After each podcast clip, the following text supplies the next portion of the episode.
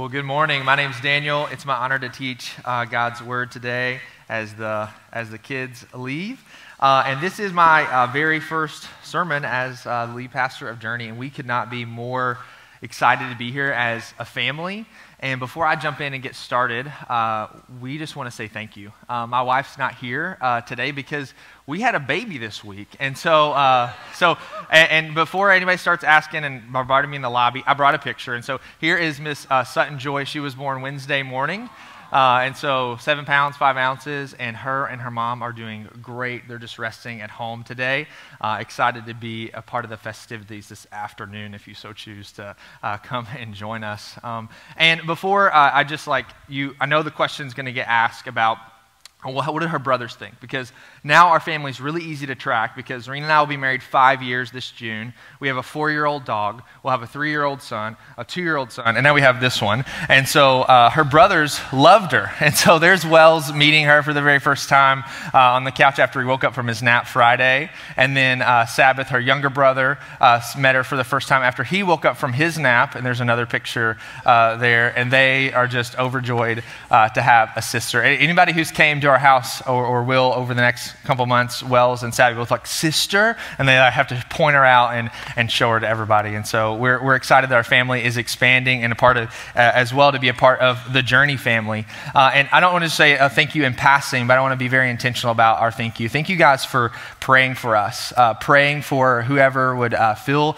this position as lead pastor before you knew a candidate, a name, a family, anything. Uh, and thank you for coming out and just faithfully being a part of uh, Journey Church uh, through every high and every low.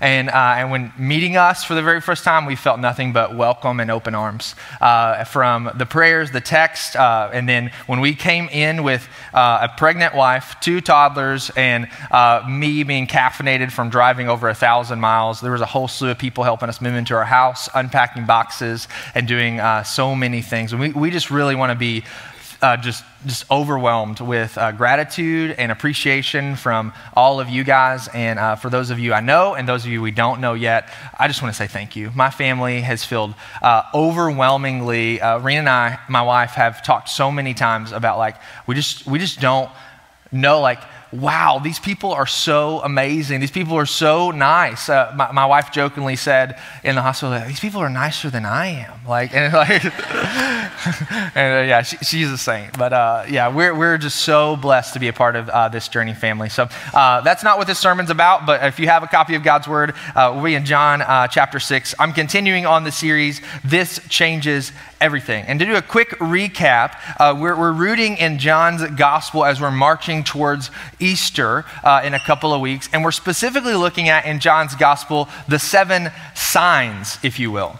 And in week one, Nathan preached uh, about the water into wine from uh, John chapter 2, where Jesus at the wedding festival was, and John tells us that was the first sign, with, with the point being that Jesus is better. He, he satisfies us above all other things in this world and that we could ever partake of. And then in week two, Kevin taught us from John chapter 4 of the healing of the official son, with the point being that Jesus was looking for faith that wanted him not just what he could give to someone. And then last week, Nathan taught us again uh, from John chapter 5 on the healing at the pool of Bethsaida on the Sabbath day. And with the point being that Jesus is the only one who can bring true wholeness to our lives. And as we continue on, we uh, need a definition for sign. Every week, this has been said by both Kevin and Nathan, but I wanted to put it on a slide uh, form. And by definition, the word sign means this it's something, or it's an event. This is literally just ripped from a Greek dictionary, okay? Straight from it. It's an event that is pointing to or confirming something else. It's pointing to or it's confirming something else. And John tells us he has arranged these specific signs for this purpose. John 20, verse 30. It's been read every week. It'll probably be read every week after, right? Now, Jesus did many other signs in the presence of his disciples, which are not written in this book, but these are written for this purpose. Here's your purpose statement. These signs, they're an event that's confirming something else, so that you may believe that Jesus is the Christ, the Son of God. And by believing, you may have life in his name. That's the point. That's what John is trying to get us to see as he both organizes these signs in his book and writes his gospel all together. He's trying to get us to see Jesus as the one, the one who can bring genuine life in our lives and for the next. And the passage we're diving into today that you've already heard read is the feeding of the 5,000. It's super popular. We've heard numerous sermons. If you've gr- grown up in church, you've probably heard it in kids' church and Sunday school and preaching. You've heard many different sermons on this passage, and there's been different application points or focuses about this. But if we have this in the back of our mind, that this is a sign that John wants us to see Jesus for who he is, then that's the point. So, how does this text point us to seeing Jesus for who he is. That's what we're going to dive into. But a small teaching, uh, rabbit trail. I'm just going to go ahead and acknowledge this is a rabbit trail really quick, but it's in my notes, so it's not very much of a rabbit trail, okay? And so what's confusing about this, some of your Bibles, depending on translation, may have different uh, headings over the different signs. And you may go through this and be like, wow, I count way more than seven in this. Well, it's complicated because John actually uses the word sign 17 different times in his gospel. And in fact, Nathan and I were talking about this a week on the phone, and he was reading in John chapter 2 where, where Jesus, uh, John writes this about Jesus after the first sign. So, after the first sign, at the end of chapter 2 of John, it says this It says, Now when he was in Jerusalem at the Passover festival, many believed in his name when they saw the signs he was doing, plural. So, there were more things that Jesus did in that setting, but John only told us about one. So, then it reinforces this fact that John is being very intentional at why he chooses which accounts because Jesus did way more stuff than just these seven things or just these key events. But these are the ones John is zeroing into to get us to see Jesus for who he is. Now, let's dive into our passage the account of feeding the 5,000. This miracle, which is one of the only miracles included in all four Gospels other than Jesus' own resurrection. And it starts off like this verse 1, we're going to jump into. It says, After this, so after the events of chapter 5, Jesus went to the other side of the Sea of Galilee, which is the Sea of Tiberias. And a large crowd was following him because they saw the signs. There was again, multiple, the plural. He's doing many things that he was doing on the sick. Jesus went up on the mountain, and there he sat down with his disciples. Now, the Passover, the feast of the Jews, was at hand. So, John gives us some context about where Jesus is on a map. He's on the other side of the Sea of Galilee. And he also gives us context about where they are on a calendar. And last week, uh, Nathan pointed out that we're not really sure the events of chapter 5. But if we, uh, if we just back up to whatever the last festival was, about six months has fast forward. So if it was the Feast of the Booths in chapter 5, per se. We don't really know. But if we fast forward to the Passover, we do know where that is on the Jewish calendar. So about six months has transpired between chapter 5 and chapter 6 of John. We know that the Passover feast is at hand. And Passover was something that Jewish people, ever since the book of Exodus, when God rescued his people out of the land of slavery, out of the land of Egypt, through his servant Moses, through wonderful works of doing 10 uh, plagues, eventually with parting the Red Sea in Exodus uh, chapter 14, we, they've been celebrating this. The Jewish people have been celebrating about when God rescued them in a dramatic and huge way. And it's the Passover where God passed over them and punished the people who were persecuting them, punished the people who were putting them in slavery. And they've been celebrating it ever since. And this is the context where Jesus finds him. The, Passover is at hand, and there's this large crowd gathered up. And they're looking for a prophet.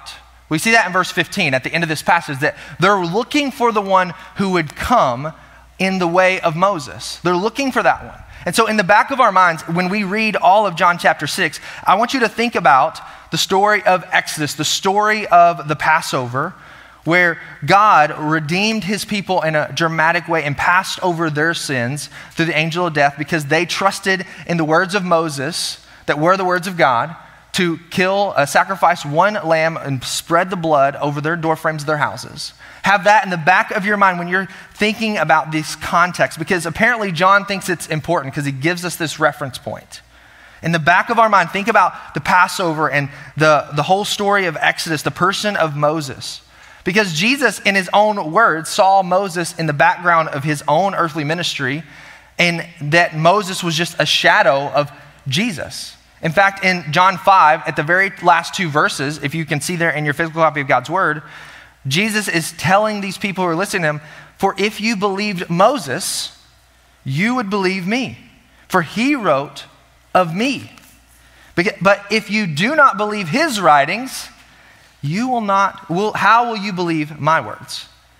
So Jesus, in fact, is seeing us in this context of Moses has something to do with this. The story of God's people in the Old Testament have something to do with this.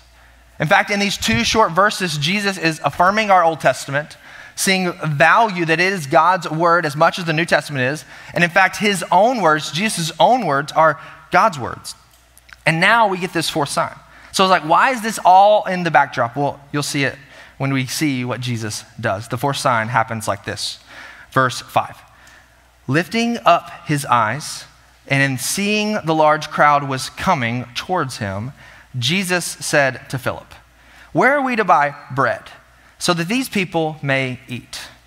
Now he said this to test him, for he knew himself what he would do. Philip answered, 200 denarii worth of bread would not be enough for each of them to get a little. Now, one of his disciples, Andrew, Simon Peter's brother, said to him, There's a little boy here with five barley loaves and two fish, but what are they for so many. I want you to notice the characters that are in this scene that Jesus turns to Philip after he notices the crowds. So Jesus notices this crowd of 5,000 men plus their family. So we have no idea how many, but a large bunch of people are gathered up on this mountainside with Jesus and his disciples. And Jesus, in this miracle, he already knows what he's going to do. He already knows he's going to feed these people. And, but he instead, before just going ahead and doing it, he turns to Philip. He says, Philip, how can we feed these people? Where are we to get enough bread? They, have seen Jesus multiply water into wine and, and feed people at a, at a, wedding festival. They've seen people heal. Uh, they've seen people, Jesus get healed, healing people. They've seen Jesus do these miracles and many other signs that we don't know about yet. So there's this context in the back of background of faith that Jesus is needing his disciples to have. And he wants to have them engaged in this miracle. He's offering them an opportunity to be a part of what God is doing. And we're no different today. We're, God is always offering us to be a part of what He's doing, asking us to be His hands and feet in our homes, in our city, in our workplace. But Philip takes the easiest road. He's logical. He's like me, he's like many of you. He's like, Jesus, I've been doing my taxes and not a whole year's salary could feed these people. 200 denarii. A denarii was about one day's wage. And if you factor in like the Jewish calendar, days off, that's about what he would make in a year. So I couldn't give you my whole year's salary. And these people would just get a little bit. It's like splitting a, like a four-piece McNugget meal. Like we'd have to like cut each nugget and like you, okay, you get a little bit, you, and it wouldn't even do that. Jesus, it's, it's hopeless. We can't feed these people. And if you read other gospel accounts, it's where some of the disciples are murmuring among themselves, like, just tell them to go home and feed themselves. Tell them to take care of it, of it for themselves. So Philip, apparently, he wasn't good. And then we have Andrew. Man, I love Andrew in this. I've, I've studied on this and thought about Andrew's response here and just wonder. I can't wait to ask him one day, like, what was he thinking in this moment? Is he cynical? Is he trying to be funny? Is he filled with faith? And I don't really know. But, but he comes up with a little boy that he's found. I don't know if the little boy came to him first or what the case would be. He's like, hey, uh, I found this little boy and he's got a lunch. He's got like five pieces of bread and like two fish. Uh, but I, I, I mean, this is not enough to feed these people, though. Like, I don't know what you want to do with that. And that's the moment that Jesus chooses to do the miracle. We know in verse 6 that he's already knows, I'm doing this. But it's in that moment that Jesus says, I'm moving, I'm working, I'm doing it right there. That's the moment. And this is what Jesus says. He turns to his disciples and says, Have the people sit down.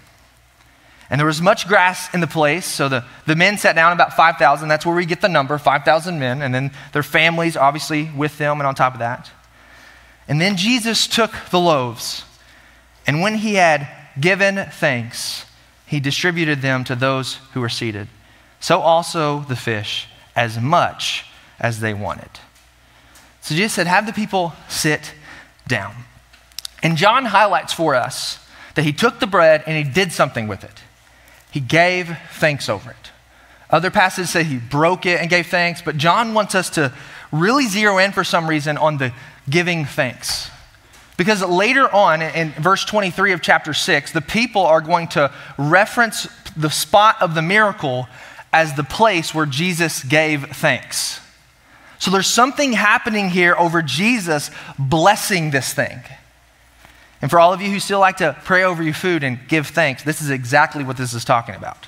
It's this Old Testament principle of just simply being grateful for a meal that God provided. And Jesus, he blesses this little boy's lunch and multiplies it. And other scholars talk about the implications of Jesus. He's also, he's almost using like Lord's Supper communion language because there's something more happening than simply Jesus feeding some people a meal so they can be satisfied. There's more in the background because what happens is look at the end of verse 11. He gave them as much as they wanted. And if, effectively, this word means to literally fill up effectively. To simply say it plainly, they were satisfied. They ate as much as they wanted. And in fact, they were so satisfied and they were so pleased with this meal that at the very end, in verse 14, let's jump all the way down to verse 14. It says, When the people saw this sign that he had done, it is, This is indeed the prophet who has come into the world. Perceiving that they were going to about to come and take him by force and make him their king, Jesus withdrew again to a mountain by himself. Well, who's this prophet? This is the prophet of Moses. Deuteronomy 18 15. God told Moses that he says, The Lord God will raise up for you a prophet like me from among you, Moses teaching the people, from your brothers, and it is him you shall listen to. Like, this is the guy. They notice it. For whatever reason, they're like, Oh my goodness. It's Passover. Moses, the bread, there was a manna that fell down from heaven. Like, this is him.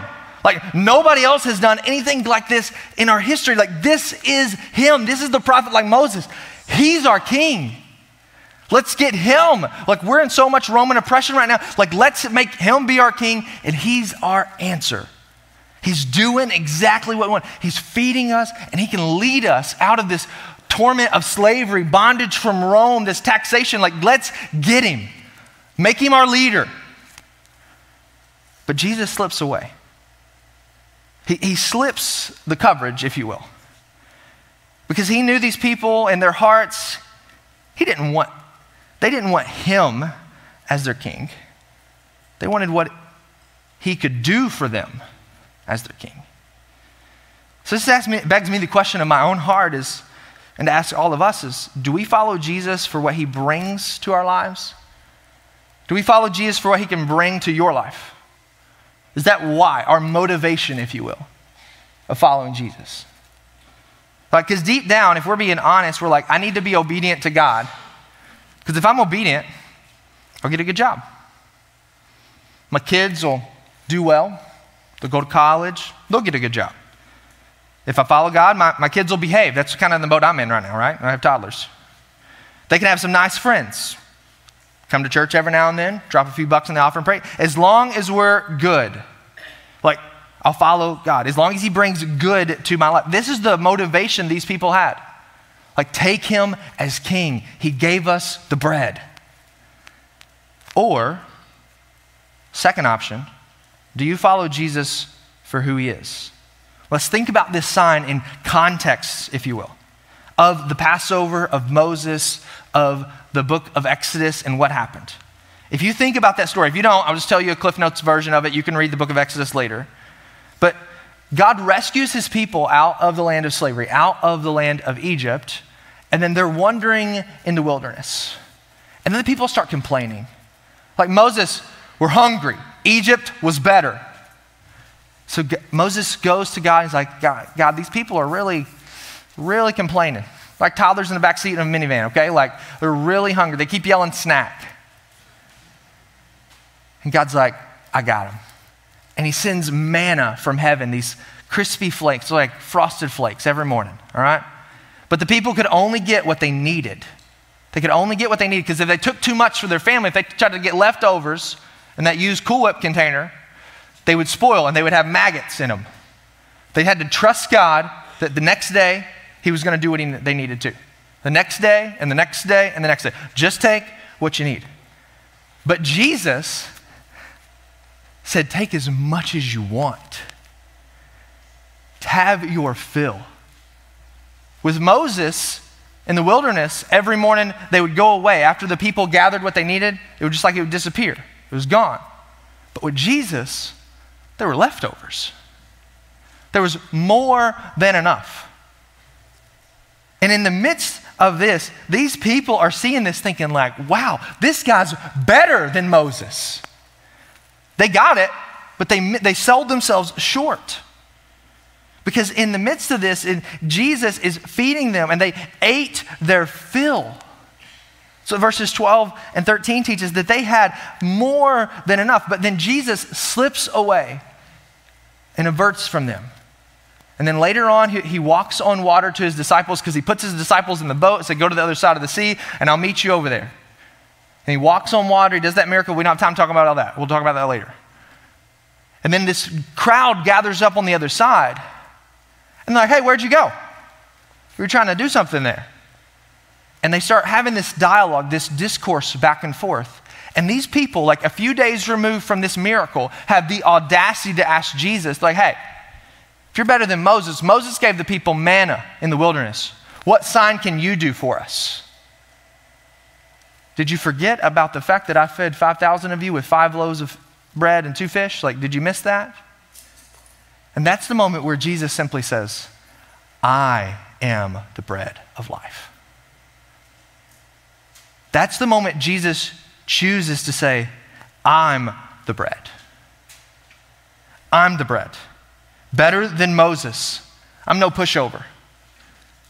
Better than Moses, like, I'm not leading you the way you want, I'm leading you for the way you need to be led.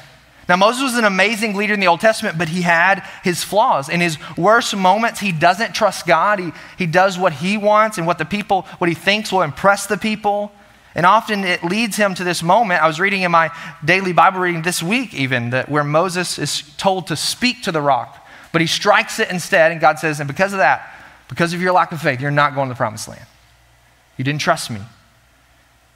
And Jesus comes as better than Mo- Moses, no puppet king. We don't come to Jesus with our agendas, with our slogans, with our demands, saying, I'll be your follower if. No, we cut ties. We cut all strings, no strings attached to follow Jesus. Because he says, He's the bread, He's the fulfillment. John wants us to see in this moment that indeed Jesus is the king we need because he's not the king of this world. That he is a king worth following with our entire lives with open hands because he alone can overcome our hurts, our hangups, and our sin filled hearts.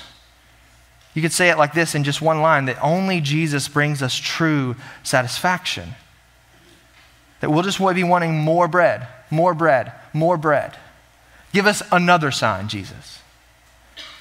And that's when Jesus speaks to our hearts and say, I am the bread.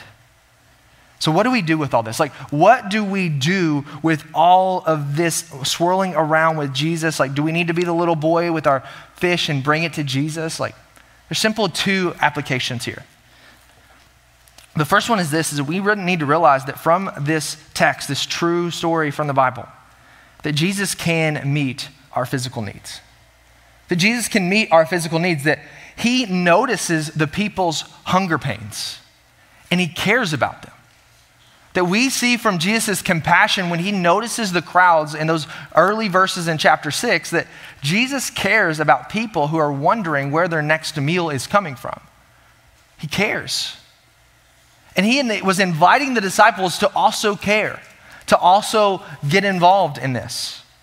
But it can be easily overlooked this parallel between the bread that Jesus supplies and our physical needs because God wants to meet them. In fact, He can choose to meet them, but He doesn't have to. It doesn't make Him less good or, or it doesn't make Him better when He does, but He can. And sometimes God chooses to meet those needs by providing us to have a good job providing a means to, for us to, support ourselves. In Deuteronomy, it, we're told that God tells the people that it is I who gave you the ability to do this job. So it's, it's mine, all, all of us, all, all those pieces are. But God also calls his people, the church, to meet both physical and spiritual needs of those who are hurting. And we can't neglect one of those. We're called as God's people to care about the things God cares about, to meet both physical and spiritual needs. We can't neglect that of our community. But if we only focus on the physical in, in our own lives or out in our community, we'll miss it because we'll never be satisfied personally, nor ha- lead others to meet true satisfaction. Because Jesus alone, only Jesus, can bring us true satisfaction. So I want to talk about your relationship with your stuff.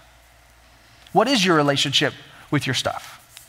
Your finances, your talents, your time, your treasures. Do you have true, genuine contentment around those things? Do you have contentment right now in what Jesus has given you? And you can simply, like Jesus, over some bread, give thanks. From an honest place in who you are, say thank you. Not looking for more, not looking for bigger, not looking for better, simply thank you. Thank you, God, for what you've provided for me. A genuine thanks from a heart that knows only Jesus brings me true satisfaction. But thank you, God, for a house to sleep in, nice bed, it works, a good meal. When we pray over our food, what I've started this habit that just from I heard another uh, communicator say this, but thanking God intentionally for I got to pick where I got to eat. You didn't just give me food, but you let me pick what I got to eat.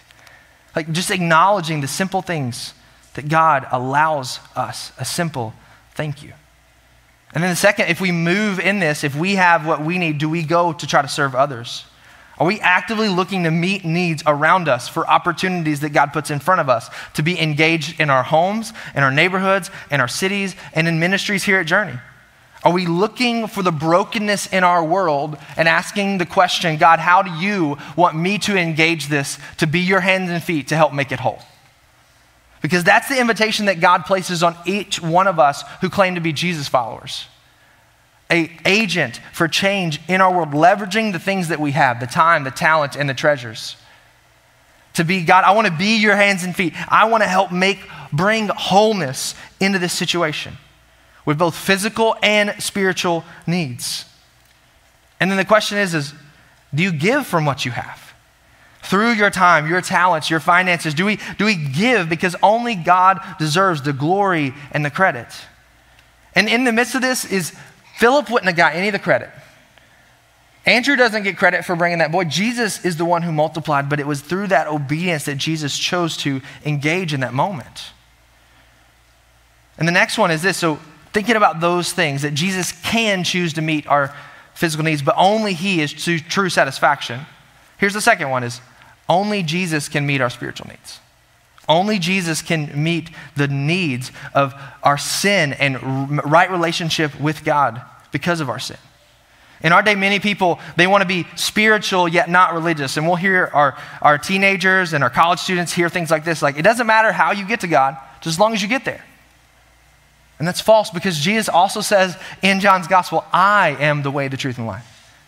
Only, only come to the Father through me. And if you claim to be a Jesus follower right now in this room or wherever you may be in your life, I want to ask you the simple question Is your motivation in following Jesus because who he is?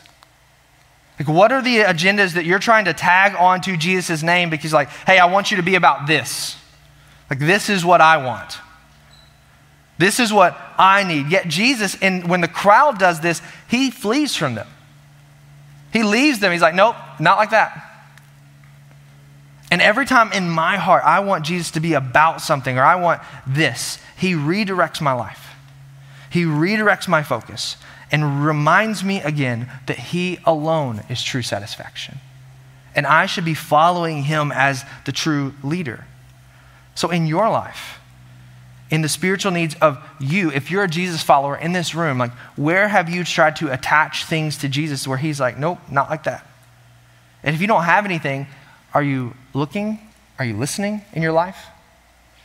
And if you're in this room right now and you don't claim to be a Jesus follower, let me say that point again. Only Jesus meets our spiritual needs.